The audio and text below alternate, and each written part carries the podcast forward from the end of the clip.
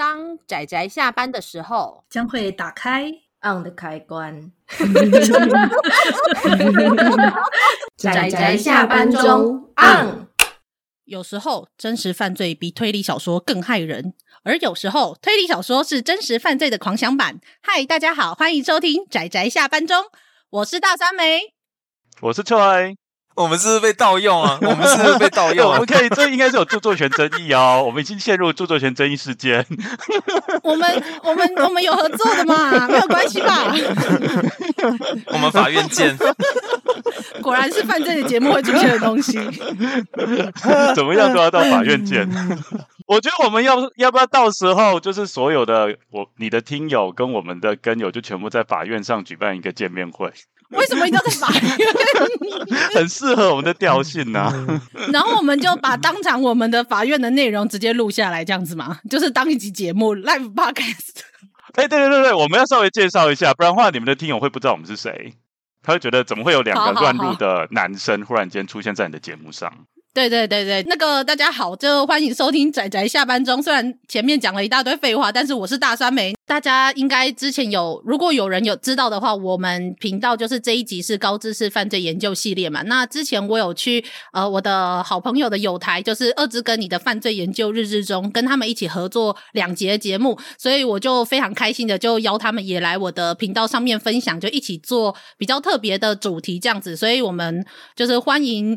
二之跟你的犯罪研究日志的两位主持人 Troy 跟 Lucien， 我们欢迎他们两个。Hello， 各位听友 ，Hello，Hello， 我们是加起来只有 0.75 颗酸梅的 Lucien 跟 Troy。为什么一定要这样算？如果各位跟友，不是，我讲错了。如果各位听友想要知道这个由来的话，可以去听我们的两个人一起合作的，我们两个频道一起合作的节目。对，那时候就是应该是说有听众听完了之后就发明了一个非常奇怪的度量衡。对，对，超诡异的。那我稍微讲一下我们节目的属性好了。其实我们节目有一点像是，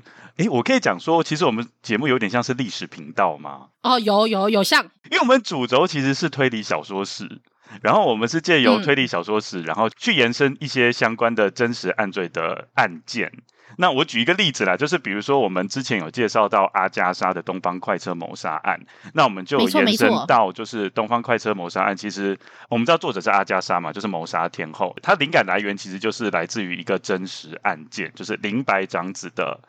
绑架案。那我们就是我们的节目特色，对，我们节目特色呢，就是会将一些推理的元素，或是说这一本推理小说它的灵感是来自于哪一个真实案件，去做一个延伸。而且我们节目还有一个比较特别的地方，就是我们除了会讲西方推理之外，我们还会介绍一些华文推理作品。真的。所以就是说，如果听我们的节目，就是除了你会对推理小说的历史有更完整的脉络的了解之外，还可以听到很多很精彩的真实案件的故事，最重要的你会对我们华文推理作家有一个更进一步的认识。哇塞！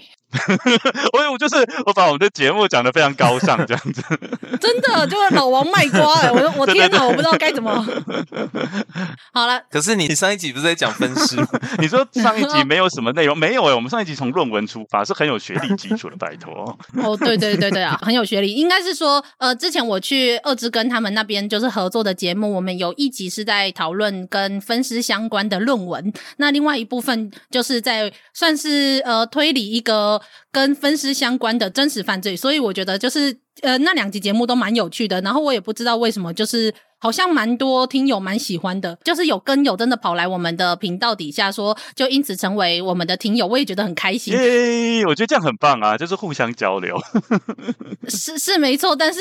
我总觉得大家就是有误会我一些什么，但是他们又说好像就是误会的部分他们也不是很在意，所以我也不知道该不该在意。但是总之非常开心，就是很多听友的回复，我觉得还蛮多听友回复的啦，就是我觉得蛮开心的。因此我就决定说，那在我的高知识犯罪研究系列中，我也一定要请这两位主持人过来一起再跟我合作一集节目啊！我自己也是他们的忠实听友，所以如果有人喜欢推理文学跟真实犯罪的，一定要去听听看他们的 Podcast 频道。请问叫做什么？叫做二之根。接下来 Lucien 你要接啊，你的犯罪研究日志。我是非常的不熟吧？没有，因为刚刚大酸梅在介绍，我在想说他那就上次来录我们的节目，然后我们跟友友跑去因此迷上了，也加入了他们的这个宅宅下班中的节目。然后我在想，他那时候他们听完应该对大酸梅的应该会有一个称号吧？什么称号？什么称号？就是阿加莎之于谋杀天后，然后叫大酸梅之于分尸天后。什么东西？这个就是我要强调的，就是我只是稍微有那么一点点喜欢分尸的作品，但是我没有那么的大家了解的。没有关系，大酸梅，你不是有那个最近有推出陪伴照护月吗？你已经洗白很多了。对，我那个月就是希望力挽狂澜，就希望大家不要对我的。我觉得你们真的很会安排节目的，就是整个档期耶，就是故意就是这一档故意弄那个陪伴照护月，对不对？其实你们应该弄，就是也要弄一个血腥月的，对不对？故意把它延后。因为其实这件事我也很想要做，可是因为其实我们有4个小伙伴嘛，但是中间有2个小伙伴，就是阿直跟布姑，他们2个比较不看这一类的作品，所以你就知道为什么我有一个高知识犯罪研究系列，就是我把它拉出来，然后专门你的原地。对，就是我跟趴趴熊主要主讲，或者是我找一大堆跟我一样喜欢血腥猎奇恐怖黑暗的作品的人，然后跟我一起来就是录这些节目这样子，所以我已经特别把它拉出来，大家已经看到我已经不分月的主题，我已经专门把它拉出来了，所以就是希望大家喜欢这个系列，但是也有碰到很多人真的很喜欢这个系列跟我们分享的，我也很开心，真的，我也是因为这样子所以才认识 Lucien 跟 Troy。 因此我们今天的主轴就要回到我们真的非常黑暗血腥而且猎奇的主题。对我们这个主题其实已经讲很久了，讲好几个月了，可是因为我太忙了，但是所以现在总算有空可以来讲这个主题，所以我们请 Lucien， 就是也很喜欢这个主题的 Lucien 来跟我们分享我们今天的主题是什么。什么今天什么都什么跟什么，我没有为什么突然 cue 我这个，我不知道今天要讲什么。我们今天的主题是在讲怎么样的作品？肢解啊，他故意装作不知道。对，你装作不知道做什么？他故意要装作对这个主题不了解。我真的不熟，因为我是0.0000025，你是0.25，然后你是0.25，我是0.5，然后大酸梅因为那一集讲的太满心激扬了，所以就被评为1.5颗酸梅。我真的什么都不知道。好，谢谢大家的度量衡。好，那我跟大家讲一下那个度量衡的意思哦。那个度量衡是衡量一个人到底有多喜欢分尸跟肢解，就是看几颗酸梅。为什么？对我对于这件事真的觉得非常的不解。好，我们拉回主题。对，我真的要承认，就是我的确很喜欢分尸的作品。那而且分尸的作品，其实在推理小说还有犯罪作品中，其实也不少见。而且很多的作品的分尸，它会更琢磨在一种你知道就是惊悚恐怖的气氛。你们有看过那个沉默的羔羊吗？汉尼拔是怎么样享用他的肢解后的那些尸体的，但是那些分尸对这些所谓的犯罪作品来说，它会更像是一门艺术，而并非是所谓的犯案的动机。可是推理小说它会更着重在分尸本身的逻辑还有它的动机本身，就是因为它很猎奇，所以会更让人想要去知道它背后的理由跟手法。就是我们今天主要的介绍一部作品，然后会另外再推荐一些其他的漫画，然后所以就是跟我们的主要的这个主题也就是分尸有关系。所以我们请 Lucien 公布我们今天的这部重点作品的名字。解体朱茵。为什么你要讲的这么的有气无力的卑微的感觉？对啊，我是谁？我在哪里？我在这里干什么？ Lucien 现在很害怕。那 Lucien 你应该还没有看过这部作品对不对？我只有看那个啊，就是因为你们有给我一些 homework 嘛，就是有跟我说就是这些段考的范围有给我，所以我有看第8页。好学生有把段考范围看完。这件事我偷偷讲一下，就是其实跟推理圈相关的话，就是我们有一些读书会什么的，我们会说就是指定好说要看这一部的话，我们就会说这个叫做指定阅读。所以今天这个解体朱茵是我们的指定阅读，但是我们只让 Lucien 看了第8音，那其他的部分呢，我们跟我们之后的节目的运转方式有关系，所以请大家有耐心的等到后面的那个部分。所以那既然 Lucien 没有看过，那就更好了。所以我想请问一下，你看到这个书名的时候，你觉得这部作品在讲什么？就这个解体朱茵这个书名的意思呢，我觉得应该是在指说在这个书本里面，因为它里面有好几篇嘛的，我只有看第8篇。那它的这个书就书名来解释的话，应该是说在这个书本里面的所有案件里面，这些人去做肢解或者是分尸他们的各种原因的一个故事的集结的感觉。哇塞，你现在就已经把这一整部作品的重点全部介绍得很清楚了。不过我要补充一下，就是说我那时候第一次看到这本书啊，《解体朱因》，我其实 focus 在后面两个字，就是朱因。然后应该是说我这一次因为跟大酸梅的合作，所以我把这本书又重新看了一次啊。其实我第一次在看《解体朱因》已经至少有快10年前了吧。哦，不是30年吗？哦，好，没有那么老。我有问题，我有问题。请，大酸梅应该是跟我们同一个年代吧？什么叫同一个年代？我们现在就是我们不是在一起录音吗？但在同一个年代啊？没有，就是那个大酸梅应该知道港星有一个女星叫朱茵吧？好像有听过，我好像有听过。你又要做一些谐音梗了。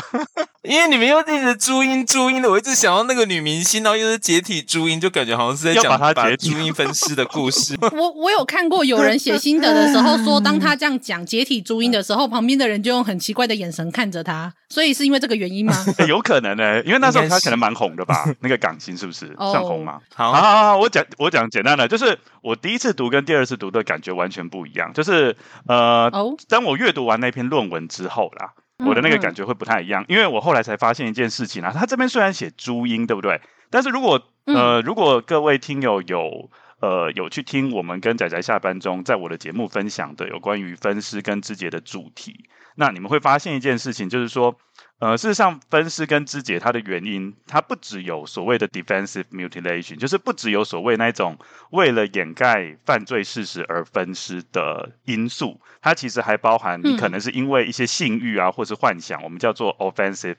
mutilation， 或是你纯粹是因为就是那种心里面的熊熊怒火，这种因为愤怒的原因去把这个被害人分尸。那后面这种 offensive 的 mutilation 跟这种 aggressive 就是基于愤怒而分尸，这两个部分其实也占了真实案件不小的比例，大概占了 40%。 那如果我们回到推理小说，你会发现一件事情，就是说西泽保彦啊，他这本书《解体朱因》，他的朱因几乎都是 focus 在所谓的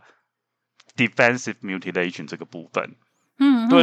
你就会看得出来说，哦，原来就是推理小说的世界跟真实案件它还是有一个区隔。没有。然后你会发现说，西泽保彦这一本书的朱因，它其实就是架构在 defensive mutilation 这个大概念之下，然后去衍生或是去创造各种不同的，或是说很奇葩的分尸跟肢解的动机。我的想法是这样子。对。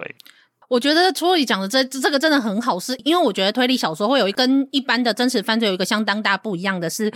推理小说的重点其实是要写的是有逻辑性的，所以如果假设他的犯罪的分尸的动机其实是来自于无论是愤怒啊，或者是来自于一个冲动，那其实这种状况基本上是没有什么逻辑可言的，所以为什么会分尸这件事情要让它变成有逻辑的话，它就会变成推理的本身的重点。所以这部作品虽然它是满满的分尸，可是我觉得就是因为它的推理成分其实相当的多，所以我觉得相较起来没有那么多恐怖的气氛，而偏向于推理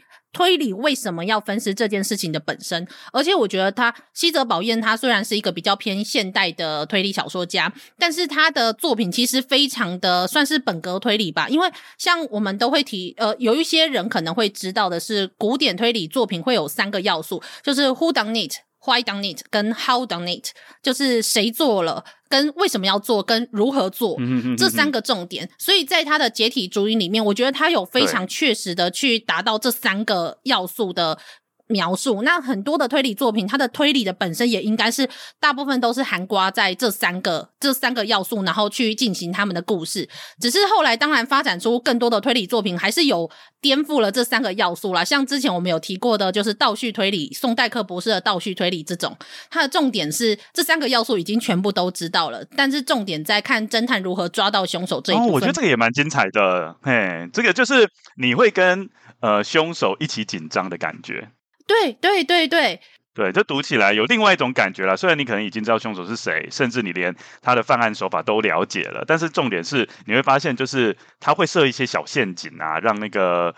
警探就是一直猜错猜错方向，这个也蛮刺激的。对对，而且其实老实说，发展出这一种类型的作品的时间点，也就是黄金推理古典时期耶，它不是在比较后来。宋代克其实是大概我记得没错，它是大概1907年左右那时候出现的吧。其实在我们之前讲过黄金推理时期的作品中，就有提到这一个宋代克博士，他的作品其实很早就出来了，但是就那么早的时候就已经开始本身在推翻这三个要素，我觉得这是一个蛮有趣的部分。这好有趣的一个观察。倒叙推理我们之前在高知识犯罪研究系列也有提过一部作品，叫做侦探犬夏多克，那部作品就是倒叙推理，可是我觉得他的推理手法没有那么精彩，所以推荐大家可以去看看，有一部叫神探可伦坡的一部侦探剧，欧美侦探剧。但是对不起，那个我只是无意间就是讲到这一部分，再讲到这三个要素，因为我觉得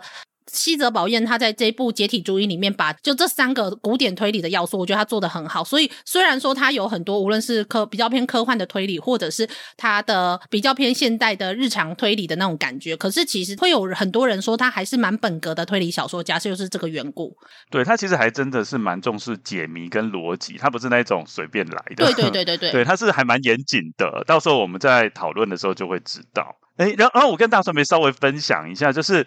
其实我第一次认识西泽保彦不是因为我们今天要讨论的这一本解体注音。哦，不是吗？不是，大部分人其实是因为解体注音。我不是，因为他其实还出了一些科幻推理作品。其实我第一本接触到西泽保彦的作品是死了7次的男人。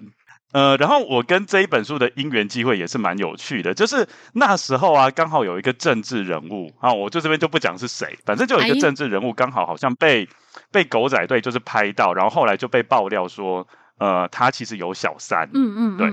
然后那时候刚好就是西泽保彦出了这个死了7次的男人嘛，然后他就跟新闻媒体说，他就引用了这一本书的书名，他说啊，我就像这一本书死了7次的男人，即使碰到这种事情仍然会浴火重生。然后什么啊，我就对这个，对，我就对说，我就心里面就冒出一个 OS， 就说你铁定没有看过这本书，然后你一定不是这个推理小说书迷。但是欲望的欲吗？对啊，欲望的欲。哦，他说浴火重生的浴啦。当然就是这一本书西泽保彦也因为这一个绯闻事件，然后他那一本书就卖得很好。哈，原来如此哦！所以我不知道是该喜还是该忧。可是这部超好看的，既然我觉得好，真是不爽。我真是不爽。真的，因为我记得印象很深刻，新闻报道还有报，然后他还有讲了这一句话，然后我就觉得好好笑。然后就去买了这本书。对，然后就开始原来这本书跟他讲的故事完全不一样耶。我原本以为是一个什么偏向什么外遇的故事啊或什么，结果根本不是。就不是啊。对。这本书跟政治完全没有关系，跟外遇也没有关。对对。好，但你是觉得很无奈？对，我其实不知道这件事情呢。不过我也可以说，我也感谢这个政治人物，就是因为他，我才知道西泽保彦。哦，对，好啦，这样可以接受。对，好啦，那好啦，我是觉得听起来蛮不爽。不过我刚开始其实接触西泽保彦也不是，你要说是因为解体注音也算，但是也不算是因为。我当年是因为无意间我买到了一本特价的一部漫画，那它的标题就叫做16秒间的密室，然后里面就有好几个案件，它是漫画哦。然后我就非常印象深刻，是有一个案件是在16秒间的电梯里面，有一个活生生的女生就被分尸杀死，然后我当年看到就是今天我们要讨论的嘛，对不对？对，所以我当年看到真的是满心激昂这样子，好棒哦，这样子，所以于是关键字又出现了，各位听众，不是满心激昂，不是，我跟你讲，大酸梅刚刚就在慢慢累积他的情绪，然后对，现在 97%、98%、99%，现在终于到了满心激昂的程度，不是 100%， 觉醒吧，酸梅，什么东西？我还你原形。我要先说好，我不知道那是什么动画，什么小时候什么童子的那个，我真的不清楚，我没有，我小时候。没有，我不是那个年代的，听说那个是妈妈、阿公、阿嬷那个年代的作品。好啦 Lucien 不要这样。好啦，我觉得你们真的在你们节目上不太一样，我觉得你们在你们节目上，我觉得认真的多了。你们为什么跑来人家的节目变得这么的解放？解放来撒野。在这边，我觉得在别人节目这种 feat 很开心的，因为不用剪就很开心。超过分，不过我可以明白。好了，因为当年我是真的无意间买到这个特价的漫画，然后我觉得这一部作品实在太有趣了，后来因为这一部其实就是这一部解体逐一里面的几个案件，然后还有同时西泽保彦后面的一些作品没有被中文代理了，但是也有挑几个短篇，然后一起被一位叫做大桥勋这个漫画家去就是改编成漫画。那后来他们还有第二本叫做六箱尸体，讲就是尸体被分成六箱的故事，但是当然没那么简单。这个好像就没有在解体逐一里了齁。有这有在解体逐一里面，但是就是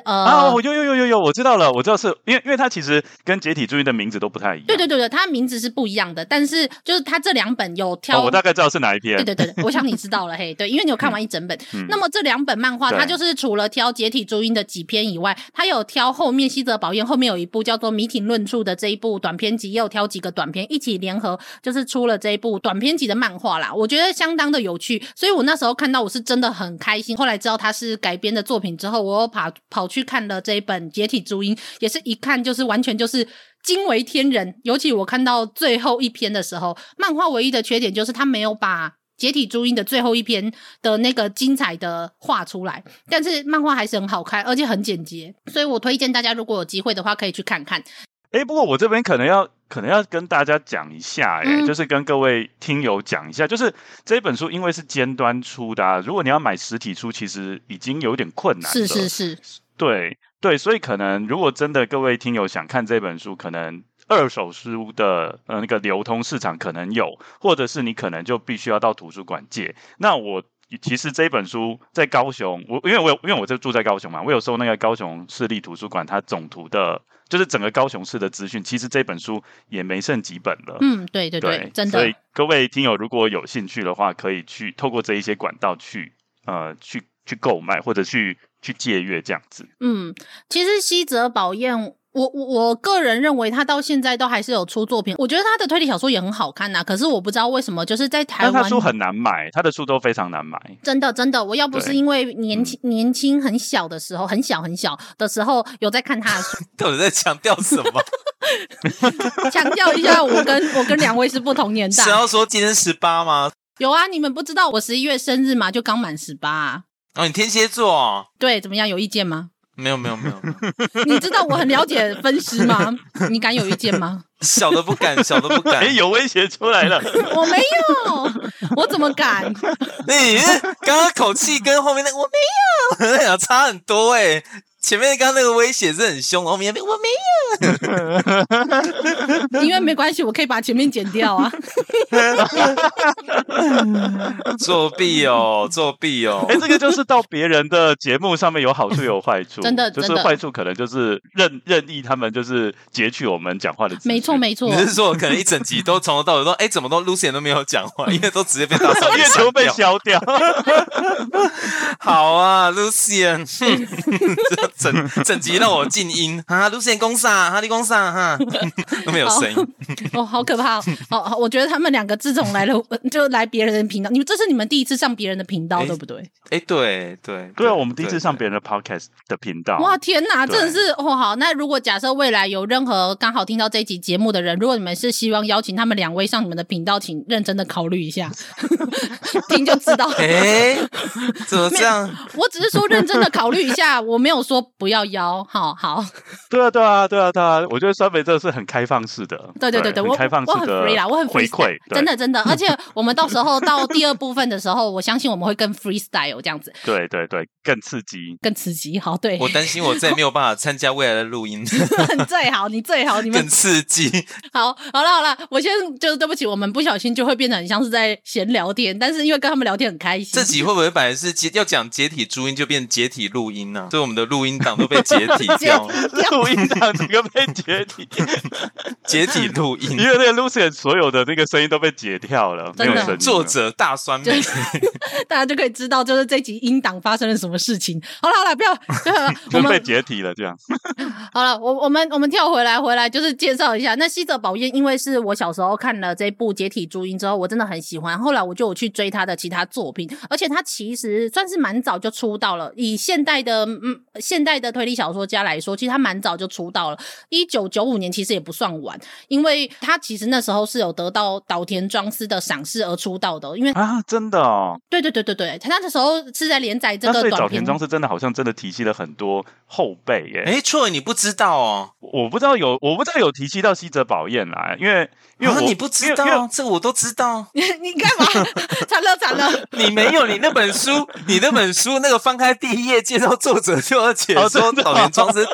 提携他啊，我有看到嘞。哎，我先跟你讲一件事情，来，我跟大家解释一下，就是其实我们如果是一个真的推理小说迷哦，是真的。其实都不会看前面的序的。我听说有一些人还就算是推理迷，但他不太介意爆雷什么的，他其实有一些还是会看，但基本上我会尽量不看，我的确会尽量不看。我跟你讲，我不讲是哪一本书，我就有一次看到序之后，其实我这本书就想丢掉了，因为我就已经知道这本书在玩什么花样。对，是真的有这种事情发生。没错。哎呦，我说的不是序，我说的是作者介绍。哦，作者介绍有写哦，好，是我误会了你。不过这边真的讲，这个是。我觉得这个是一般推理小说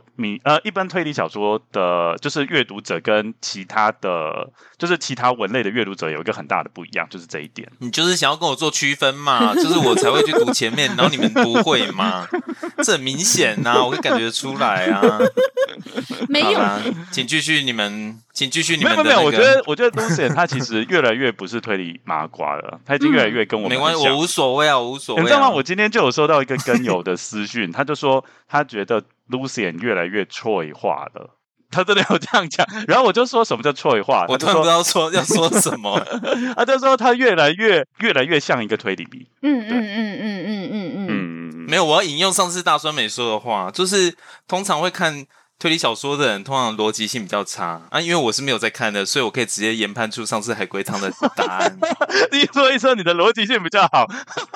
Take that. That's fine. 你知道吗？就是反正没关系，我们有第二部分，我们有 Part 2。那我们 Part 2，我们就可以知道，然后我们就可以见真章了。对，我们就可以知道 Lucien 的那个到底好还不好。因为我记得上一次 Lucien 有说，他说那一集那个真实犯罪的，他好像在哪里看过，所以说不定是因为他看过，他在上帝的黑名单有看过，说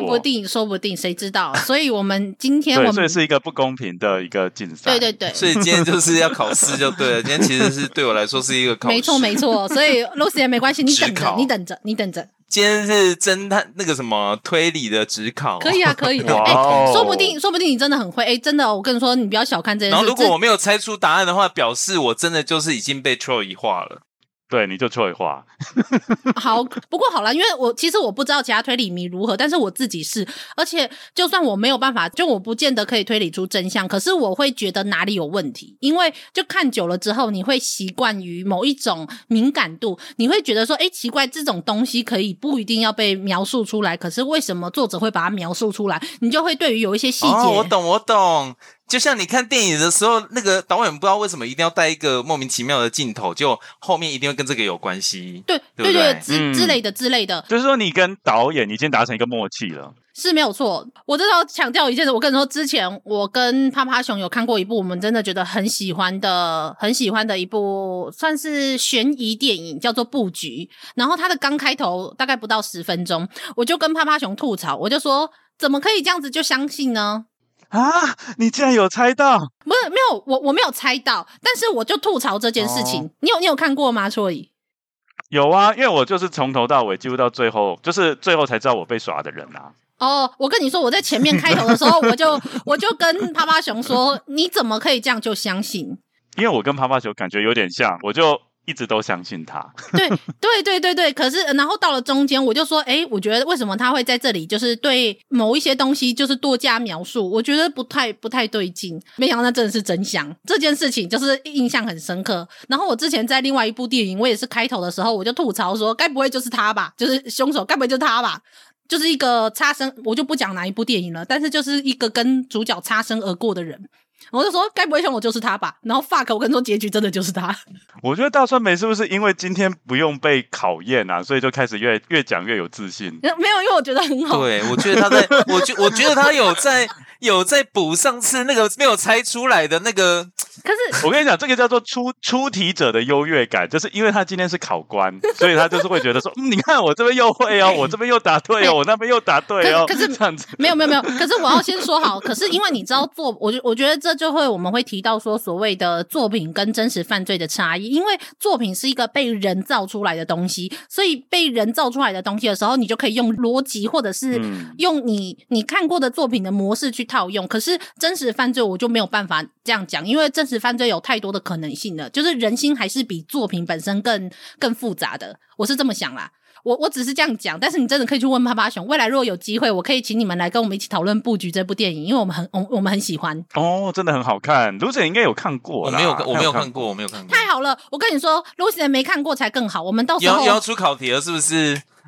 要出考题了是不是？没有我跟你说我们可以下次来录，就是一起看那个电影的实况。欸，你知道吗？我们跟其他的 podcaster 就有点不一样欸。一般 podcaster 都说好，那我们就是都要看过这个电影，都要看过这个小说，我们在讨论。然后我们反而是听到 Lucien 没有听过，然后我们就或是没有看过，我们就超嗨超开心。这不是很好吗？就是我觉得推理作品就是这样子，你可以如果同时有没看过的人，然后同时有看过一次的人，甚至你有同时像我们布局，我已经看过至少4-5次了吧，就看过4-5次的人去看它，我觉得那个观感是不一样，就跟解体逐一是一样的。也是欸，我觉得这样子很好。推理作品，而且你可以重重的去推理说，甚至有一些细节是非常非常小的细节，你只要看很多次你才会发现。对不起，这些都是我自己个人的觉得，我一定要跟，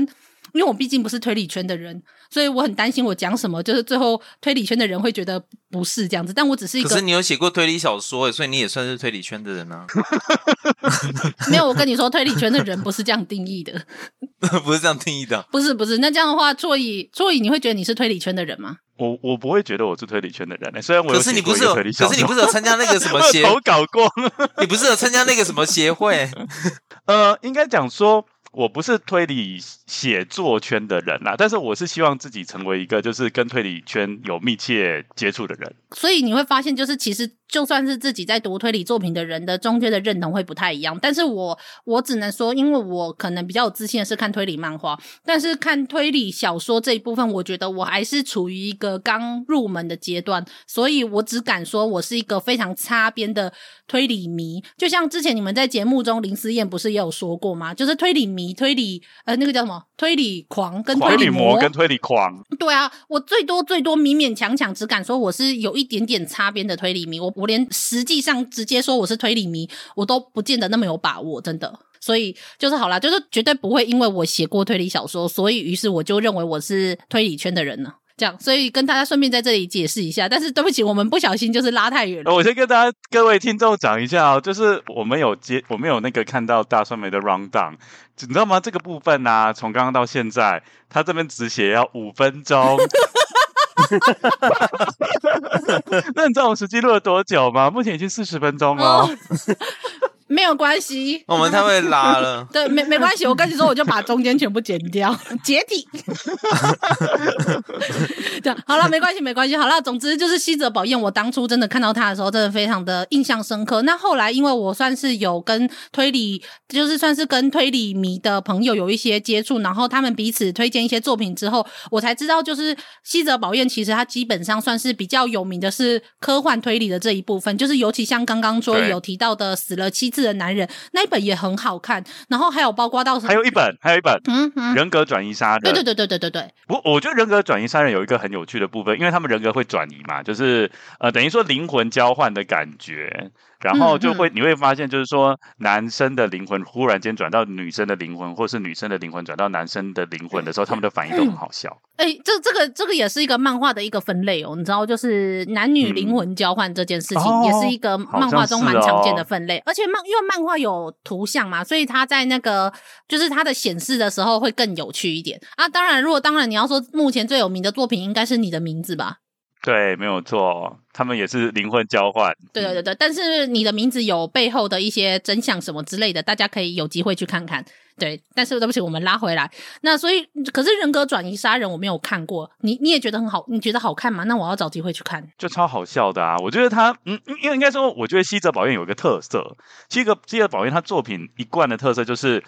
你读的时候你会觉得心情很放松，你不会觉得说这个是一个就是即使里面可能有杀人啊，有分尸啊，但是你还是会觉得这本书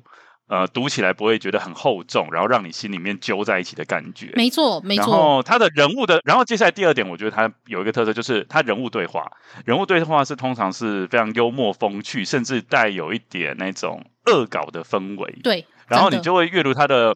对，阅读他人物间的对话，然后他们可能彼此间会互相吐槽啊，然后你就会觉得说，哇，这个好像我的大学朋友的某一个人啊，就讲话很贱啊，这样子，对啊，然后你就会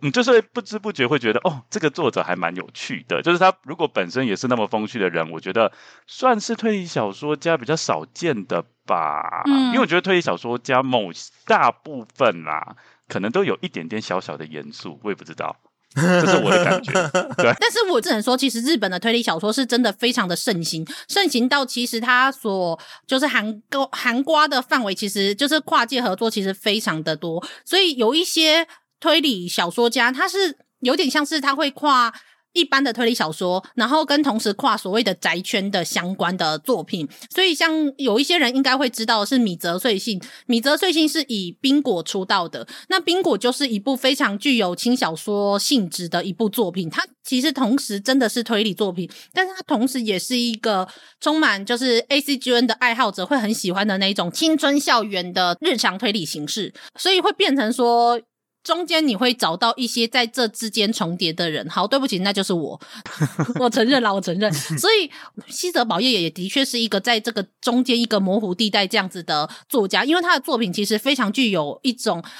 轻小说的那种逗趣的娱乐性，他的对话，他小说的角色的设计跟对话其实蛮有娱乐性质的，所以我觉得是真的在读他作品的时候，无论是不是宅圈的人，就你是宅圈的人你会喜欢，但你不是宅圈的人你也可以享受他的本格推理，我觉得这真的是一个西泽保彦非常特别的地方。而且虽然说西泽保彦是以科幻推理闻名嘛，那我刚刚就有说，其实我看他这个降千晓的系列其实是比他的科幻推理再多一点的，而且说是降千晓这个系列，就里面有一个主角叫降千晓嘛，但是其实在他的这个系列的作品中，他更像是以四人小组推理的就讨论的方式在进行推理，就是你知道，就是有一些轻小说或者是推理小说，他的重点不见得是哪一个侦探，而是他们一团人在那里就是东一句西一句的在那里讨论一个案件，你知道吗？就有点像是少年侦探团，对对对 对, 对，就是一群人，然后他可能会有一个首脑，但是那个应该不是首脑，就是有一个 leader， 但是那个 leader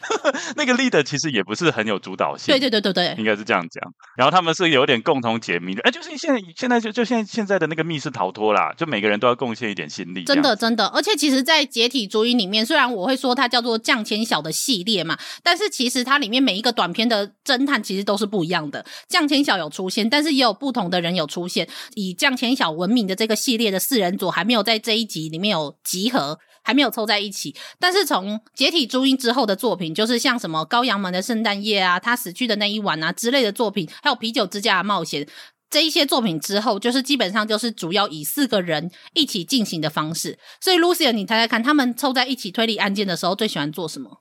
啊？你猜猜看他们这四个人凑在一起做推理的时候，他们最喜欢干嘛？最喜欢干嘛？你猜看，你觉得推理案件的时候应该要四个人嘛，一定就是打麻将啊，不然呢？哦，不是录 podcast 的吗？像整个下半场也是四个主持人啊。没有，我们才没有坐在一起打麻将，然后也不是一起录 podcast。你记得我们在节目之前我有叫你们准备什么吗？嗯，我跟你讲一件事情，有一个悲剧事件，就是 Lucien 昨天没有睡好，哦，所以他就只能喝咖啡了。好没用啊 Lucien 我跟你讲，如果现在喝的话，我应该整个是状况很糟的吧。好啦好啦，不勉强不勉强。你有在喝是不是？你现在有在喝是不是？没有，我才没有，我录节目哪会得来你没有喝就这样子了。 Lucien 到底对我有什么意见？我真的是，哎呦，你就 cue 我，你就每次 cue 我就会突然就是我真的是欠揍，我当然要那个嘛，就是你突然 cue 我，我当然就是要全力以赴啊，对不对？我发现这两个人真的是来我们的节目，真是完全没有办法control，我觉得他们在他们的节目上面完全是不一样的样子。你看我还好我没有喝来得了，喝了不是才好喝了就开始一直在讲一些胡话，真的还没喝开始讲。好了，因为其实对，好了，大家应该有听得出来，就其实他们四个人在一起的时候，其实最喜欢做的就是喝酒，而且尤其啤酒之家的冒险就更不用说，他们就是四个人跑到一间别墅里面，然后那间别墅完全没有人，然后有一堆啤酒，然后他们就在那里就是没有出现任何的案件，可是他们就开始推理各式各样的东西，然后推理出非常奇怪的东西，一边喝酒然后一边推理。所以他们四个人其实最喜欢就是一边喝得酩酊大醉的时候，然后就会开始慢慢的越来越接近真相。所以就是在日本啊或者在台湾，其实就有人戏称他们四个叫做酩酊四人组这样，然后说他们叫做酩酊推理。我觉得这个超好笑、那个第八音不是也是在喝酒的时候破案吗？对，对不对？对对对对对对对。可是第八音他可是他们只有三个人啊，他们只有三个人。对对对，可是第八音有一些特别，我们到时候讨论的时候我们会提到为什么这样子，因为它其实是一个戏剧，它不是里面的侦探。还是西泽保彦有在代言什么酒醋之类的？很喜欢叫，就是好像喝酒就可以越来越清醒，可以理出很多的东西这样。其实我不知道，但是我知道他很喜欢喝酒，因为他真的很喜欢啤酒，所以他就把他们这四个侦探，其实他们基本上就是以这种一边喝酒一边推理的形式，然后真的是你知道他们有时候讲出来的话真的很像是醉话，可是就是因为是醉话，然后觉得很不可思议，但是你却莫名的反而更接近真相。这是我觉得西泽保彦他很会掌握对话的一个能力，就是我很喜欢他的这一点，所以也是我觉得大家可以去看看解体足音里面，它里面有一些喝酒边讨论的那些内容。那其实到后面他们四人组一起集合之后的那一些剧情我觉得更有趣，因为 Troy 应该好像只看过这一部，你后面他其他降天小这四人组的故事你有看过其他的吗？哦，其实我有买一本叫做什么他死去的那一夜、只是我都还没有翻。好，我知道他的书太难。其实我觉得主要问题就是因为他的书太难买了。其实我很想要买《啤酒之家的冒险》，但是我发现一件事情，就是这本书目前为止好像你要买新的，好像只有就是对岸的简体中文字版有而已。哦，有。对啦，繁体中文虽然有，但是基本上繁体中文超难买的，对，根本就几乎买不到。真的，还是大蒜们有你就可以借我没有，我是借图书馆的，我也是买不到。对啊，很难借啊，就是真的不容易啦。对，我也觉得很奇怪，东野圭吾的就很好买，东野圭吾就超流行，在台湾超流行，到处都是他的书。对。你问可能日推迷西泽保彦，他也不知道那是谁耶，这是有可能的。真的假的？真的假的？这么夸张？对啊，他不一定会知道这个人物，因为这个人物就是比较算是他第一个，他算是少产的作品啦，他的书没有很多，相对来说，然后也比较少人在推他的作品啦。因为东野圭吾，比如说，因为我还有一点啦，就是他的书大部分都没有影像化啊，对。那东野圭吾有，像东野圭吾最近不是那个《假面酒店2》才刚出，那你就那时候我去成品还是去，反正还是去金石堂，我就发现说一大堆人都挤在东野圭吾，因为他们东野圭吾现在引入台湾的作品已经可以成为整个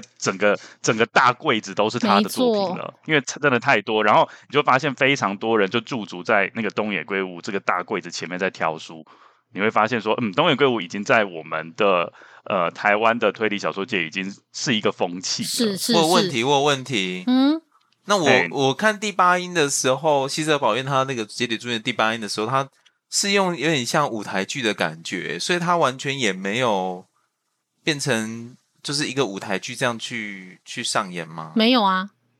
好像没有、它就只有这一本书里面的这一篇而已，它没有被演。不过我是觉得这一篇如果直接改成舞台剧还蛮适合的。它为什么要用舞台剧的呈现方式？我跟你说，你看完一整本你就知道了。哦。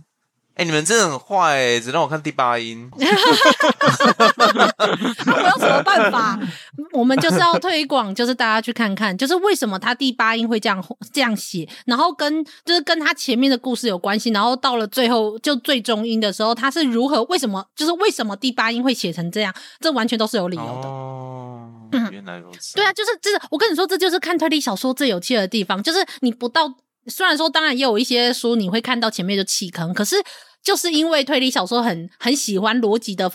结局翻转，你知道就是到最后面的那种翻转性跟意外性，然后跟逻辑性，所以当你到了最后面，然后你可以发现诶原来这一切都是有道理的时候，都是有逻辑的时候，你就会觉得看得非常非常的爽快，就非常的开心、哦、对，就像是喝酒一样，觉得非常的爽快，很润喉，真的真的。可是你又没在喝我多少还是会稍微喝，就是我有喝过啦，这样可以吗？形容这是一种形容嘛，没关系，对，这种形容、啊、好啦，反正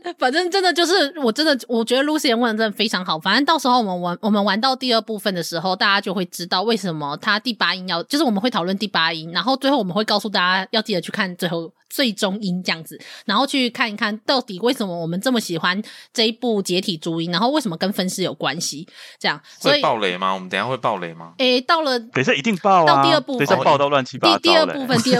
第二部分就会爆、哦、第二部分会爆。然后另外一个我觉得在就是我说江浅晓他们这一些人有一个蛮有趣的，就是他跟很多推理小说不太一样的是，你看像福尔摩斯或者是像岛田庄司的那个御手洗的系列中，他们其实很多的主角，他们的每出一本书就后面出了一本书，它是跟随着现在的世界现实世界中的时间线去做进行的。可是在西泽保彦的他的侦探的系列中，我觉得有一个非常有趣的是他的故事是跳跃的，所以其实虽然解体注音中就有出现过江千晓，可是那已经是大学毕业之后的事情，然后可是他在后面的作品中有时候会回到他可能大学的时候或者是更之前以前的故事，然后你会慢慢拼凑出这几个不同的侦探他们的过往所经历过的故事。所以推理作品就很像是拼图嘛，我们会慢慢的去拼上一个拼图的它整个图片的全貌，但是它的侦探角色也是一个拼图，所以阅读起来的时候很有趣，你就会发现啊，原来为什么他之前这个侦探或是这个角色为什么他之前会这样说或这样做，你刚开始看的时候会很奇怪，但是当你看到他之后就是可能时间线在更以前的故事的时候，我觉得你就会知道说为什么，所以我觉得连他自己的角色都会成为一个拼图的一部分。我觉得这是一个很有趣，我觉得去欣赏他的故事有一个也是很有趣然后很值得看的一个看点，因为可能看这一个系列的人的作品不够多的时候就不会知道这件事。就是大酸梅你现在讲我才有这种，就是我才知道这一点，不然的话我是不知道的。不过我知道我们华文推理作家林思燕，他的林若平这个侦探角色，他其实就有用时空跳跃法哦，大家可以去多看他的书，就可以把林若平这个角色的身世背景给拼凑出来。因为他其实林思燕老师他出的那一个就是林若平的系列，他的出版系列，就是他出版顺序的确跟林若平他的就是他也是有时空跳跃，对，他也不是线性的方式，他也是就是一下往前一下往后一下往前一下往后，对，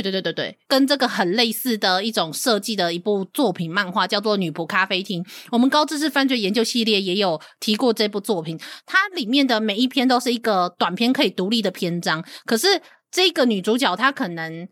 第一篇她可能是高三，可是她第二篇可能是高二，所以你要借由可能他们家的摆饰或是她与身边的人的关系，还有包括她的发型或是她的服装去猜测她现在这还蛮有趣的。对，你就是她不会告诉你，她不会告诉你说她现在是高一还高二还高三，但是她会直接用她所有的里面的背景的东西去告诉你说这个时间现在这一篇故事的时间点在哪里这样子。所以我觉得这是一个，就是你知道它也是一个可以推理的东西。我跟你讲，你讲什么摆饰这个对不对？对，就是你透过一些还有他的发型对不对？然后你就可以推测他的是哪一个年代。我跟你讲，那个我们不是在我们节目有介绍阿加莎嘛，对不对？他有一个就是阿加莎，他后来有翻拍成影集版啦，对。然后他里面有一个主角叫做 David Suchet 这一个人，然后你可以从他胡子的那种上翘的程度可以判断说他是前期的作品、中期的作品还是后期的作品。真的假的啊？真的，因为他拍到后面，因为他影集很多嘛，拍到越后面他的胡子就越来越没有那个精神，所以他的胡子的那个曲度就越来越没那么翘了。他一开始的时候胡子的曲度是很翘的。你是说翘到那个额头那样子吗？没有那么夸张，但是就是很翘，几乎可以卷成一个圈。如果各位有从那个 David Suchet 的一开始版本拍到后来，你会发现他有这个变化。竟然、哦、我都没有发现呢、欸。哦，所以你说的变化是胡子本来是快绕成一个圈，然后越来越那个圈越来越不见，对，但是他后来就越来越 flat， 就越来越没精神的那种感觉。哦、我还以为是到一开始到额头，然后一直往下到眼睛，哪有那么夸张？到鼻子，手胡子啊！因为你忽然间那个大蒜没讲到什么女仆咖啡厅，然后你从她的发型或是什么就可以判断说他现在是哪一个年纪，我就忽然间想到这一点。对啊对啊，我觉得就是他当然有时候他不影响故事本身，但是我觉得他是一个你可以去做推理然后发现这种巧思的时候，我觉得喜欢推理作品的人大部分都是很喜欢一种人工的巧思的这种故事设计，所以我觉得就是你在阅读就这一系降前小这一系列的时候，你可以感受得出来。那所以我觉得就是大家可以去欣赏就西泽保彦的这一部分。那另外一个就是刚刚我们有提到嘛，说其实西泽保彦的他的角色，他角色会有一种非常娱乐的对话，会有一种非常有趣的一种逗趣的性质，而且就是因为他们就是刚刚我说他们会边喝边讨论案件嘛，所以我也会觉得有一种很日常推理的感觉。我不知道Troy有没有比较看日常推理的作品，你有看过吗？日常推理的作品有，我有看过日常推理作品，它其实里面就是没有凶杀案啊。我印象中北村薰吧，对，他有一本书叫做《空中飞马》，他那本书就是好像叫做原什么大师，我有点忘记那个名字，反正他就是有一个类似法师的人当成一个推理就是侦探，然后有一个小女生吧，好像高中还是大学的年纪的，然后他就是在日常生活中会碰到一些很奇怪的问题，但是那些问题可能都是很普通的，比如说他会发现其实今天喝的这个茶忽然间怎么那么甜，然后他们就解开说红茶为什么会变那么甜之谜、哦、反正就是属于那种很可爱，然后属于那种有点生活智慧网的感觉对，就很这种就那种很日常很轻松活泼，然后你读起来没什么负担的作品。对，真的我之前我看过那个短篇推理小说，它比较夸张啦，它是就是突然发现有点就是有人上大号没有冲水，然后结果问全家人，就发现每个人都有不在场证明，所以到底是谁干的这种就是然后我觉得一定是有人不承认啦，因为这个就很糗，可是有不在场证明啊，就是有人伪造啊，没有就对啊，所以这就是这部日常推理的重点大便推理对，然后我就好哦这类就是比较没有像我们所谓的犯罪的故事形式，我们会把它叫做我们会把它分类在日常推理，但是分尸会给人怎么样的感觉？ Lucien 你觉得分尸给人怎么样的感觉？给我的感觉是很恐怖，满心激昂的感觉对，是很恐怖的感觉哦，是哦好吧我真的很害怕我也很害怕呢，对啊我也很害怕，所以作品中如果出现分尸的时候，就是大家都觉得很可怕，就更何况还有出现就是很多个分尸这样，所以解体足音它里面有真的超级多的分尸的内容，但是我觉得它最有趣的是它是用一种很日常推理的那种形式去推理，所以我觉得它把那种恐怖感把它抽离出来了，而且你不觉得他们像是在讲八卦一样的方式在那里讨论分尸命案吗？没有错啊，有时候我就讲说这样不太对吧这样不太对吧，他们讲话方式就是会觉得说这件事情好像就是一个就是无足轻重的小事啊，然后就是随便讲一讲，随便讨论一下这样。真的，可是上一集你们不是也是这样的语气在讨论吗？没有哦，我发现Lucien哪有那个小艾德的案件，我们很认真在讨论，而且小艾德是因为已经被抓了，然后我们在讨论他的案件，然后我还记得Troy还说真的很可惜可惜什么我有讲吗？我忘记了有，我记得你上一次说哦，真的好可惜他就被抓到什么的，没有吧？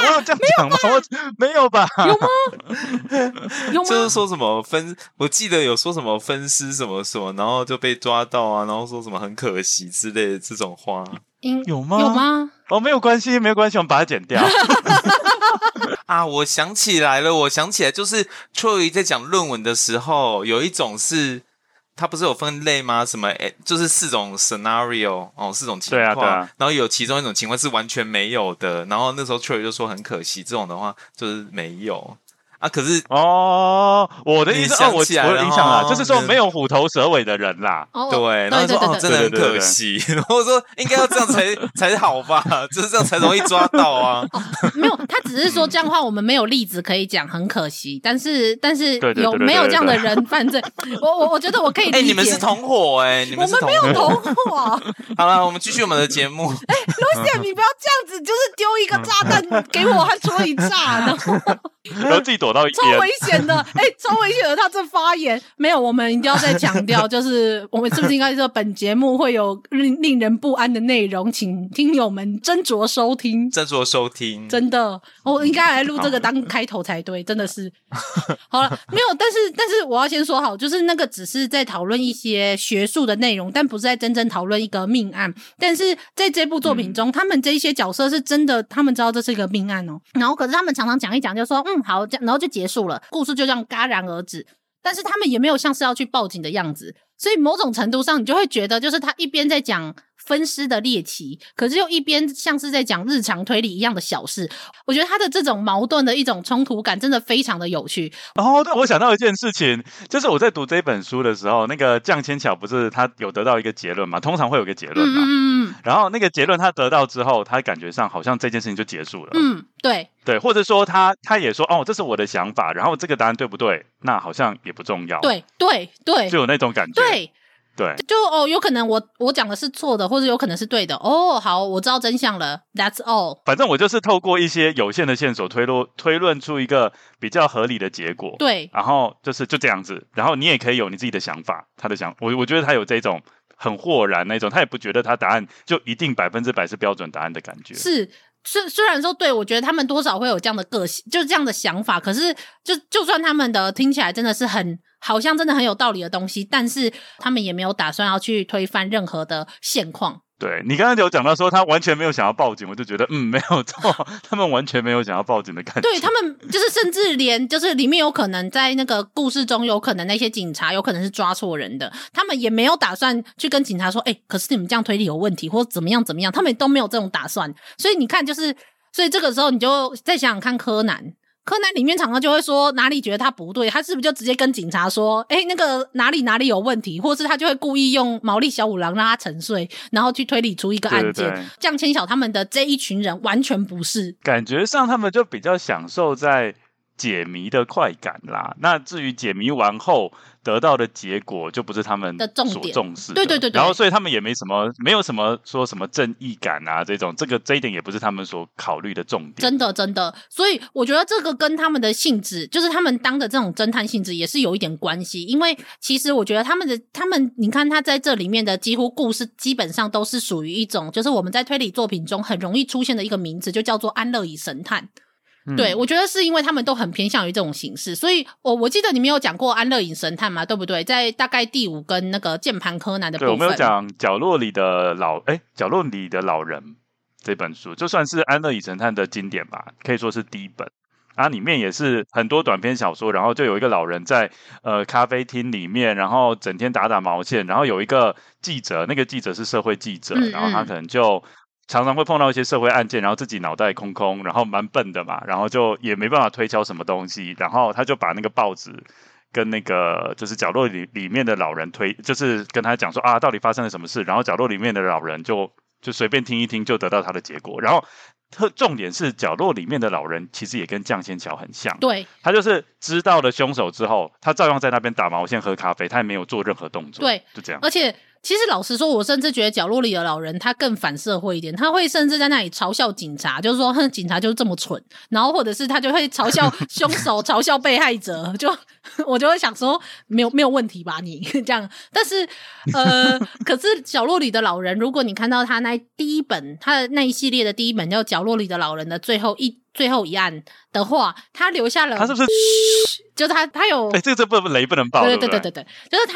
就是你看到那个结尾的时候，你就哦，原来吗？这样子的那种感觉，我觉得也非常非常的有趣，所以大家也非常值得去看看这部作品。讲安乐椅神探，我觉得也有一部分是为什么我们也不至于到太怪罪这一些降千巧他们这一些侦探，我觉得也有一部分是因为他们很安乐椅神探，安乐椅神探到我们很抽离了那一种。就是非得要用尸体去推进故事的那一种情绪，我们只是单纯在享受推理解谜这一件事情。我觉得就把犯罪跟推理中间这两个差异就还是有一点那么一点的分开来，他把它拉蛮开的。我觉得我还记得那时候 Lucien 不是有吐槽过20法则吗？就是推理中有20法则，你还记得吗？东方神秘力量对东方神秘力量，对，而且还不可以有谈恋爱的元素这样子。然后但是它里面有一个叫做要有尸体来引发读者的正义感，就它其中的第7条。然后现代的人就会想说哈什么啊，但是因为在那个时候他们会认为说有尸体有犯罪才能够去引发一个读者去想要去达到，就是想要推理出这一个案件的那个意图，想要去增强那个意图。这种安乐椅神探或者说至少在解体主义里面，我觉得他有做到说就是有尸体，所以大家就会想知道说，尤其还是分尸的尸体，大家就会很想知道说到底发生了什么事。可是他又因为是安乐椅神探的形式，所以让读者们又在某种程度上很抽离了那种我们要抓到犯罪者的那种执着，所以我觉得他更纯化在推理作品的就是解谜的这一个部分。我不知道有多少在读推理作品的人有特别意识到这一点，但是我自己在当初就是后来读了不同的推理作品之后，我去再重看一下这一部解体诛阴的时候，我觉得他这一点是蛮有趣的。我不知道这是不是西泽保彦他特别去设计的，但是至少我自己很享受这件事。如果你以阿加莎的作品，就是因为我们跟友应该最近是对阿加莎作品是比较了解的，你会发现说我觉得阿加莎还蛮强调说最后是要有一个结局的。就是说白罗他最终都会做一些动作，当然有的时候会因为某些特别的原因放过他们，对，但是白罗他都会有一个内心的抉择。所以大部分的情形你都会发现说，即使凶手后来没有伏法，可能是因为物理的证据不足，但是白罗可能就在心理的部分指出说他就是凶手，那凶手也会怀着内疚来过他后面的余生。对，所以我们是可以看到一个 closure 就是一个 ending 的部分。但是在等于说我会觉得说这样就是这个西泽保彦他通常都不会把这本书的结尾把它变成说很凝重的感觉啦，就是你读起来就像回应我们刚刚之前讲的，就是读起来你就会觉得很像吃一个很好吃的甜点的感觉，真的，然后吃完之后就觉得很开心，然后 OK 那也差不多结束了。对，真的，就我是不知道有没有人会因为分尸然后而害怕就很害怕去看这本书，但是我是蛮想跟大家说的是真的不用害怕，而且不如说你反而会更想要去骂主角说你怎么没有跟警察说，就反而更想吐槽这件事情但是我觉得这本反而读起来不会有那种很沉重的那种深厚的那种悲痛感或怎么样。所以我觉得如果假设有很多人害怕分尸的作品就是因为这种原因的话，就是我觉得可以来看看解体诛阴。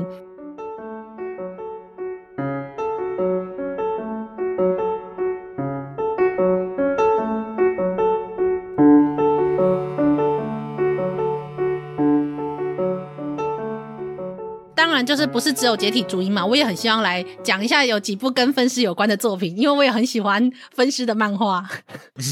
Lucien 你不要这样笑，图像化，对，图像化。可是其实我要讲的第一部作品，我记得Troy跟 Lucien 都有看嘛，但是他也没有那么图像化，对吧？其实你说遥控刑警吗？你是说哪一本？我第一部我要提的是那一部叫做 My Home Hero， 就是我家的英雄，我之前有跟你们提过的那一部。你第一个要提出的是我，对，他很图像化，可是他没有不图像化，可是他没有把分尸本身图像化的实际过程弄出来，没错啦。有教你那个他有那个啦，就是有教那个步骤啦。对啊，对不对？蛮详尽的。Lucien，你是不是也可以很能够接受这个分尸？就是用浴缸如何烹调尸体的这个过程啦。对，你这样直接讲，被讲的其实很恐怖，你知道吗？因为我看到也是这样的，我快吓死我。那在控汤人家在煮大骨汤之类的。我没有想的那么实际哦，老实说。好，哎呦我的妈。好，那如果有一些人有听过我之前去上2支跟他们的节目的话，就是他们中间的确是我有提过一部作品叫做 My Home Hero， 他其实前面啦，只有最前面有讲到分尸的这一部分，因为男主角他为了保护他的女儿，无意间也不算对啦，算是有点冲动的状况下，然后但是他也知道那已经是不得不的状况下杀死了女儿的男朋友。那么他女儿的男朋友，然后他要想办法的去毁尸灭迹的时候，他想了各式各样的分尸的方法，然后还有毁尸灭迹的方法。那为什么他了解这么多呢？因为他看了很多，然后也写了很多推理小说，所以查了很多犯罪的冷知识。对，我是觉得说他不是在这本漫画里面有提到说他虽然有写推理小说，但他好像不太算是一个很成功的推理小说家。对，就是说他会去改造别人的轨迹，但是那些轨迹都是其实就反正就是都是别人都已经有设计过，然后他再稍微去什么旧酒庄新品啊，类似这种方式。对，但是我觉得他还蛮厉害的，就是说虽然是这样，但是他在现实生活中他的表现是完全跟在推理小说中的表现是不一样，真的，他就是可以把那种推理小说所长期累积下来的经验，对，然后去实际在现实生活中运用，就觉得很厉害，学以致用，真的，对，他超级会学以致用，就是虽然都是学别人的东西，都是沿用别人的东西，但是他会应用啊，这是比较厉害的地方。虽然说最好是应用在写小说中，但是因为这个男主角他不得已只好应用在他的现实生活中。对，我觉得最恶的是他处理那个脂肪的部分。对，好，我们哦，你说因为他觉得就是用煮的方式可以让脂肪不见的意思是这样吗？对，你知道我就想到那个，就是你在吃拉面不是有那种豚骨拉面吗？然后呢，就是在煮豚骨的那种概念。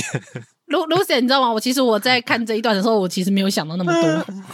我觉得被你讲完之后，很多东西，因为我平常就是很喜欢看一些人家烹调料理的一些 ，you know。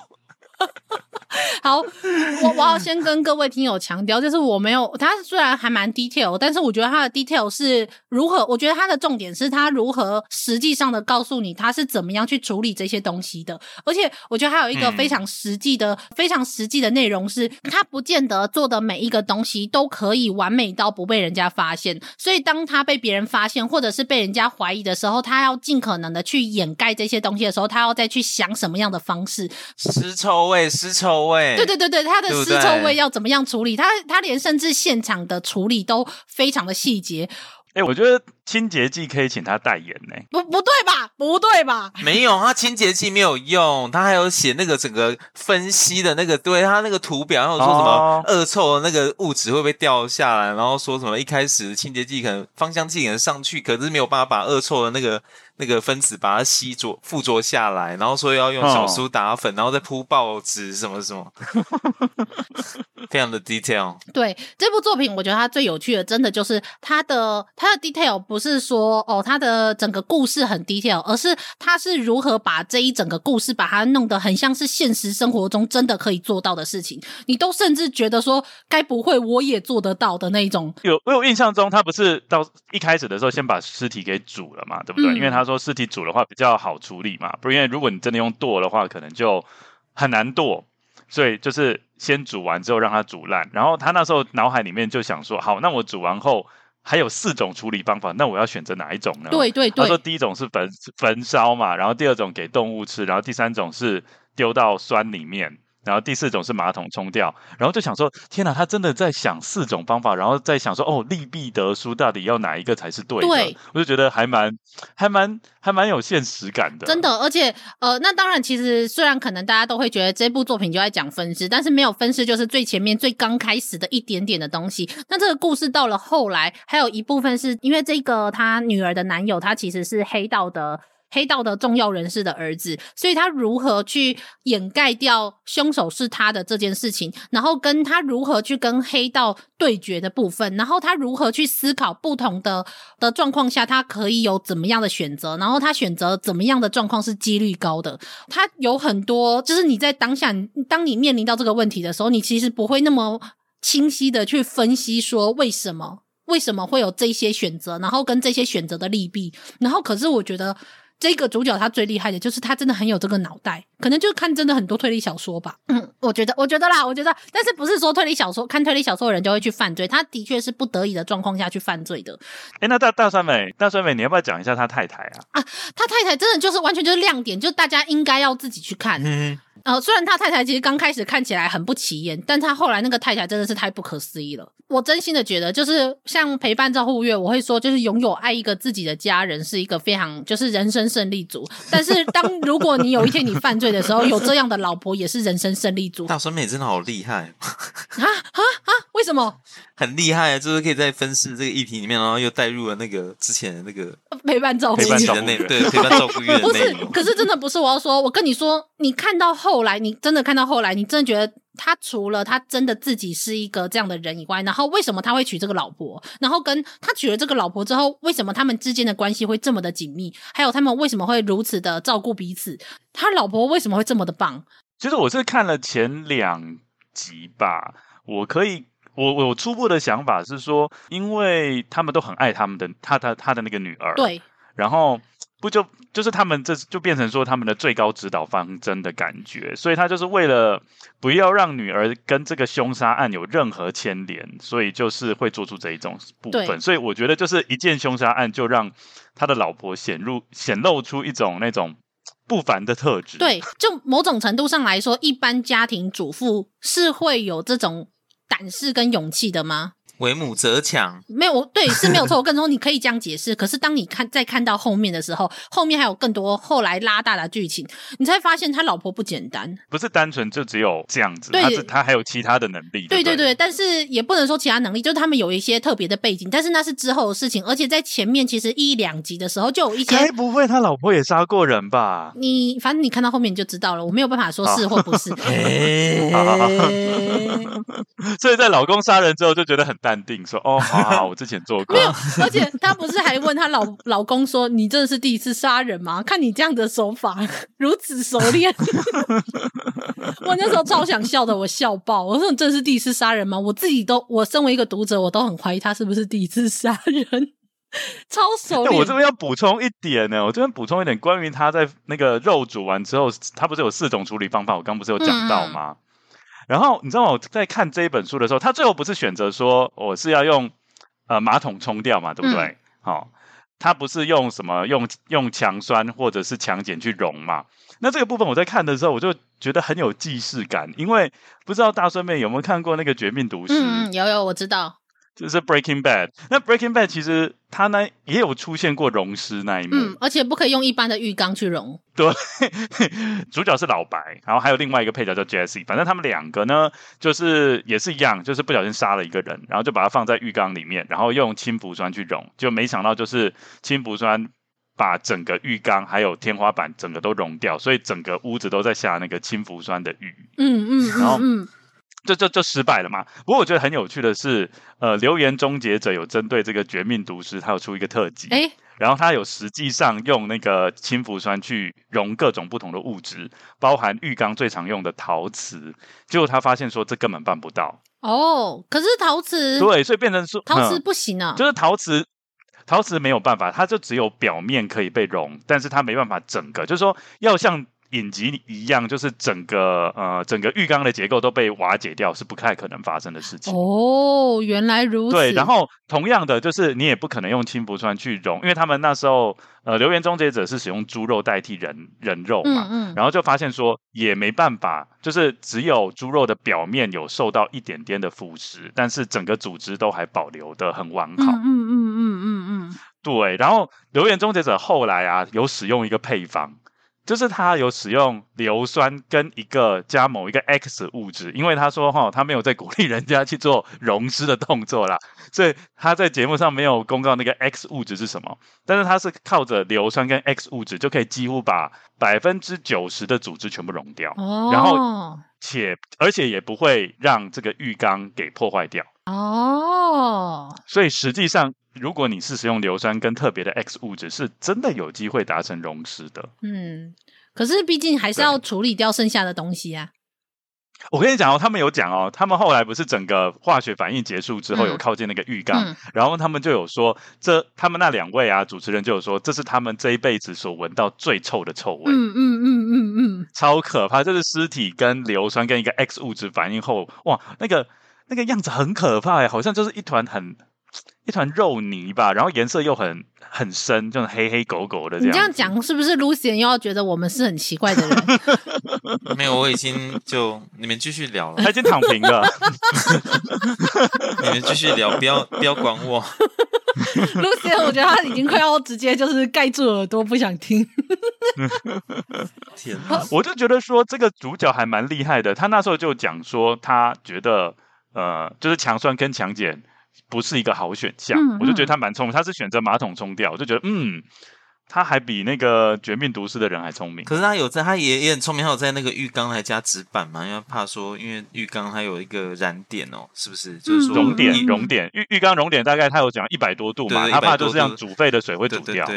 然后所以他那时候还加了纸片。对，就是有一点像是隔绝隔热。他冲马桶，他有说是500克吧，就是一次只能冲500克。对啊，而且他还有说，如果冲太多的话，会让人家觉得怀疑。对，所以就是他还有一部分是用细菌的方式去分解。真的，但是我希望告诉各位听友的是，这真的只是我家的英雄的最前面的那个部分，虽然听起来很细节，但是真的只是其中的一部分。它更精彩的其实是他之后如何以一个看起来一般的上班族的能力，然后他唯一有的就是他写了20年的推理小说的那些冷知识，然后想办法去对抗那个黑道。虽然说乍看好像那个黑道怎么好像感觉一点都不聪明，可是我觉得也有一部分是因为他们很大意啦，就是他们对上这样子的上班族，他们觉得很大意，所以中间有很多勾心斗角，然后跟就是斗智的部分我觉得很精彩。那更到之后就讲到了他老婆的故事，我觉得也很有趣，所以大家就是推荐可以去看看这部作品。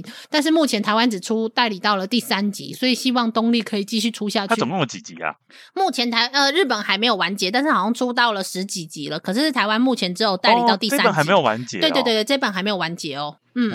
这样，所以作者还在继续创作。对，但是作者其实你要讲的话，他的作者其实有2位，画漫画的是叫做朝基胜士，是一个其实一直以来都在画犯罪类型的作品的一个漫画家，所以我基本上我还蛮常追他的作品的，因为他的作品我觉得都蛮好看的，他的犯罪类型的作品都很好看。原作叫做山川直辉，我没有听过他的名字啦，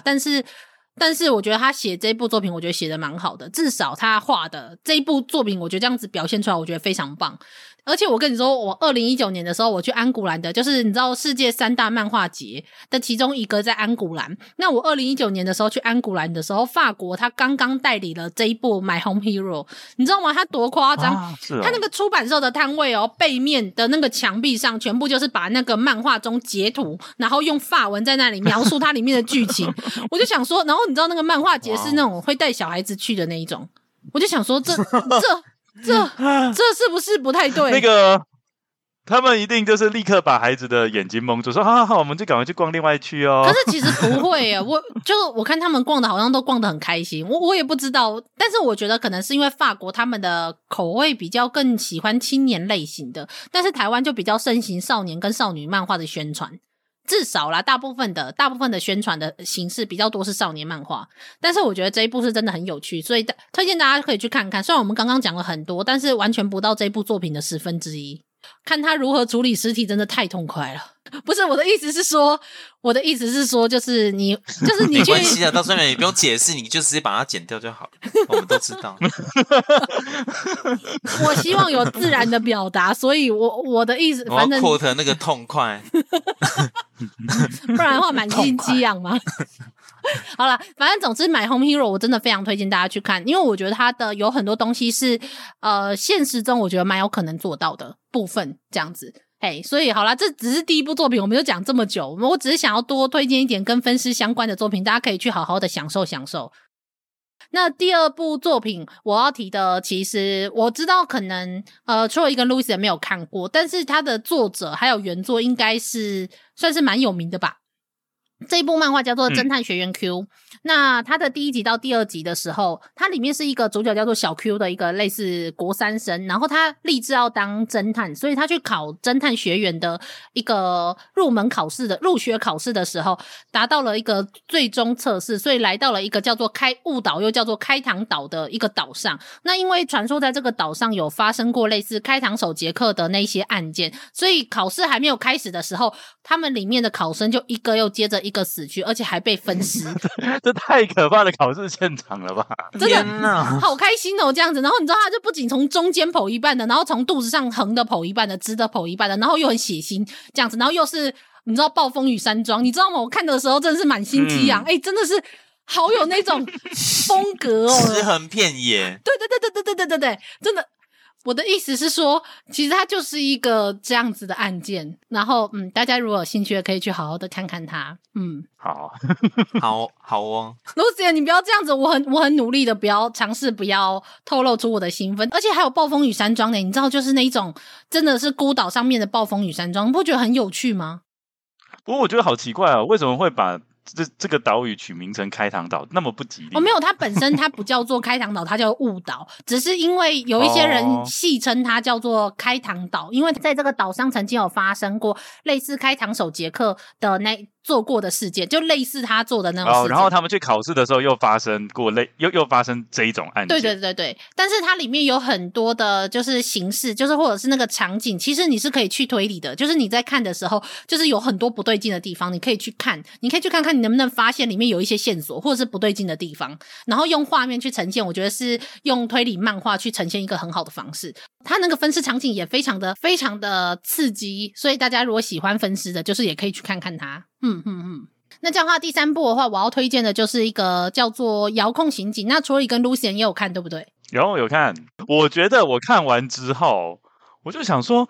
真的有这一种组织吗？这个组织是也太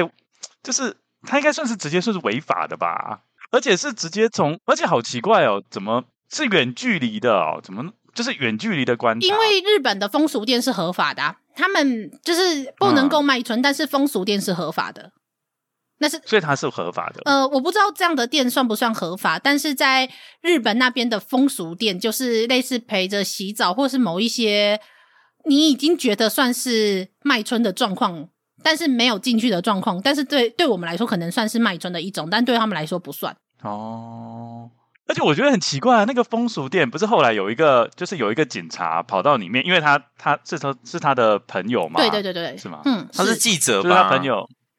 是吗？他男朋友是记者啊。对，我介绍一下这个故事好了，因为他是我们说的不是这一整部故事，我提的是遥控刑警，他第6集到第7集的开头有一个案件，那里面就是在讲有一个算是女刑警吧，那她因为被调到一个叫做 A 级味觉事件搜查特别室，那她的那个长官是一个不能够出门的长官，所以这个女刑警要去负责去现场调查。那她去现场调查的时候，刚好这个案件就是发生在一个所谓的偷窥的一个店，顾客可以去买说我要偷窥哪一位小姐，然后那个小姐就会在另外一栋的建筑物里面的某一个房间里面然后自慰，然后那个顾客就可以从另外一栋的远远的然后去偷窥人家。我有一个问题请。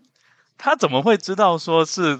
要看哪一间啊？他也可以看别间，他们会讲啊。那他变成说如果有其别间他也可以去看别间，那也要他知道其他间有啊。这个部分要加收钱哦。对，可能吧，我不知道。其实我不知道这件事，我不知道，因为它的重点也不是放在就是他们怎么样营运这件事情，而是在对啦Troy画出重点。对对，你是很想是不是很想要经营？很奇怪啊，我就觉得很奇怪，就是他怎么防止说好，如果我看这一间，就的确是只能看到这一间，他有做什么措施吗？因为如果其他间也有开的话，他搞不好就可以多看到其他间的啊。而且他不是拿着望远镜吗？望远镜他照理讲范围是很大的啊。我的想法是这样啊，我觉得这就是台湾人的通性，贪小便宜。对对对对，但是好，因为真的他的他的案件的本身其实不在这里，而是在日本他们某一些就是算是风俗行业，其实是有点像是借由毒品去控制他们的小姐，然后去做这些非法的，也我不确定这个算不算非法，但至少在他们的营运的方式中，就是算是可以去做类似我们有点像是快要变卖春这种程度的一种行业吧。女主角因为她无意间她找到了她的故乡的朋友，然后这个朋友竟然就是那个算是要被人家偷窥的那个小姐，然后在被偷窥的时候就头被割下来，于是女主角就很希望去调查说到底是谁做了这件事，然后为什么要用分尸这种方式。那同时我觉得他这个案件虽然我觉得他包装的没有很好，其实我觉得他应该可以再更精细一点，可是我觉得它有一个蛮有趣的是，因为我们通常在讲分尸，尤其割下头这种手法叫做无头尸体，那无头尸体在比较早期的推理作品中会牵涉到某一个就是他要隐瞒被害者的身份这件事情，可是我们现代其实有蛮先进的科技嘛，就是 DNA 的检验，所以他在案件中就会牵涉到 DNA 的调查。那我觉得他在混淆 DNA 调查这件事，我觉得是一个蛮有趣的，因为他的确找到了一个 DNA 调查的一个盲点，就我觉得现代人都会觉得说 DNA 就是马上就可以找出说这个人是谁，但是其实并没有那么容易，包括到二之根其实就有提到说，就是全世界的有一个全国人都有基因库的一个国家，大家如果有兴趣可以去听听看。对、欸，我觉得即使是发生在那个国家，这个案子它还是会成功啊。哦，对啊，是因为没有那么容易。对啊，因为它就是把整个警方的整个系统都给诈骗了。对对对对，因为应该是说他是从基本上去做欺骗的这件事情，那所以变成说你就算有什么 DNA 啊、指纹啊都没有用啦。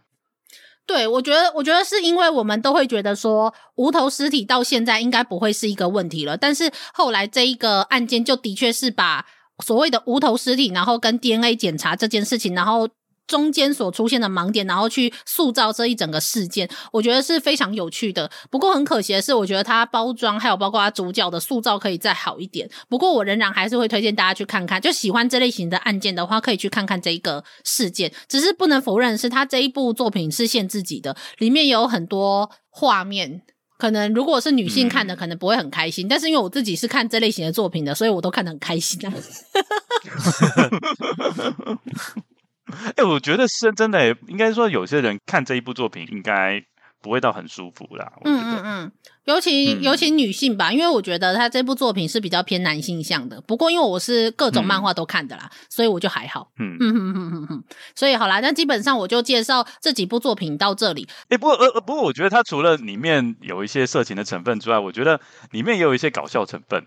对啊，就是那个女警不是后来去当去里面当卧底嘛？对啊。然后他那个艺名也取得太随便了吧，或者原名叫做什么彩木久留美，然后他里面的艺名就是美留久，他直接把名字倒过来。对，就反正这部作品它有很多就是故意去搞笑的一些成分，而且他这部作品其实有被拍成电视剧，我也吓到，我想说真的这不可以拍哦。对啊，也不是说不能拍啦，只是可能不适合小孩子看吧。我觉得推理有很多作品，其实如果要讲到比较偏犯罪的成分的话，真的有一些东西不太适合给小孩子看。这一套总共漫画有10本，但它不是每一个案件我觉得都这么有趣，但是就这个案件我觉得算是无头的尸体而且又是分尸的案件中，我觉得还蛮值得大家来看看的一个案件，就特别这个案件。而且它的漫画的原作就是天树真丸，也就是金田一少年事件簿的那个原作，就后期的原作这样子，所以大家可以去看看。天树真丸有蛮多作品的，都是跟推理还有犯罪相关的作品，所以大家都可以去看看。这样就算是一次跟大家推荐多一点就有趣的作品，我还蛮喜欢这类型的作品，所以想问的就如果有任何听友喜欢这类型的作品都可以来问我，我真的很开心可以跟大家推荐各式各样的作品。大家可以去买书哦，买书这本买得到啊。这一部我有啦，但是我不知道其他人买不买得到，现在可能只能买二手吧，但是这一部没有很有名，所以买二手应该也不贵，应该还买得到，因为它的出版应该是2000年之后，然后但是又不有名，所以应该是不贵啦，我记得我那时候二手买也不贵这样子，所以好啦，大家可以有机会的话可以去找来看看，但是至少就是第六集这一部分。那如果有一些人真的买不到的话，那大家知道就网络上是有一些迷之来源的，我们是不推荐啦，但是大家还是可以去看看这样子。而且你知道吗，就是我在做这个作业的时候啊，因为大川美很早就跟我们讲说要看这两本书，我在做这一本作业的时候呢，就是觉得因为我在办公室打开嘛，我就觉得如果不小心被发现怎么办？我觉得这个比较适合在家里面自己看。哦，对啊，对不起，我没有跟你们提醒，不然的话你去跟学生分享，不是？因为其实它的标题写遥控刑警，让你觉得好像是一个。就是你不会觉得它的内容是这样子啦，对对对对对，我觉得它的题目跟它里面的就是标题、书名跟它的内容有点落差。其实也没有，也不是说有落差，是因为它就等于说它里面的这个男主角叫做宾士的这个警视，他是在自己的家里面，然后他遥控着女主角去办案。哦，他意思是这样。对对对，所以他才叫遥控刑警。那其实这一种类型的作品，其实也有一个蛮类似的，我不知道大家知不知道，就是杰佛瑞迪佛的神探莱姆系列。我知道，因为他是身体有一点障碍，障碍是不是？对对对对，男生是身体有障碍，就莱姆他身体就有障碍，他只能躺在家里，可是他的意识头脑是清楚的，所以他会叫女主角然后去现场做调查，然后因此去看调查很多东西，然后去推理出案件的背后的真相，所以就其实是有点类似，也有点像是半个安乐椅神探吧，我觉得就如同我说，我没有推荐大家全部都看，但至少就是这一部分，如果对分尸跟 DNA 调查有兴趣的人，可以来看看第6集到第7集的这个案件。所以好啦，我们真的讲了很多，但这部真的很不适合就是在外面的时候看，就跟Troy一样。对，尤其在上班的时候，真的第一页打开就是我跟你讲，好险，你知道吗？我们办公室的 protrusion 好险很高。哦，就是那个我们办公室 OA 的那个 protrusion 超高的，然后上面又还有贴花纹，所以我就觉得好险。真的真的。好啦，对啦，有一些我自己看的作品，我也觉得不太适合在那个就是在外面打开来看，那么所以就大家也要注意一下，就我好像没有跟Troy讲这件事情，但是大家如果要看这一部的时候，遥控刑警，尤其它很多画面真的儿童不宜，就这样，所以要记得在家里看。好的，那么我们今天的节目就到这里告一段落，我们还有下一个的第二部分，那我们会放在下一集节目里面。那下一集我们主要的重点就是我会挑选解体朱茵这部作品里面的几个案件，然后分享给 Lucien， 就是我们可以知道的线索，然后让 Lucien 来挑战看看是不是可以来担当像故事中的主角一样，成为一个安乐椅神探，然后解决这一些案件。所以想要听大侦探 Lucien 如何解决案件的，欢迎收听我们下一集的节目哦。那另外这也是高知识犯罪研究系列今年的最后一集，真的是很难得的最后一集，所以就是谢谢大家就是收听到这里。我们过2天在12月31号晚上也会有我们的总回顾的节目，也欢迎各位听友继续收听哦。那么就这样子啦，大家下次再见咯，大家拜拜。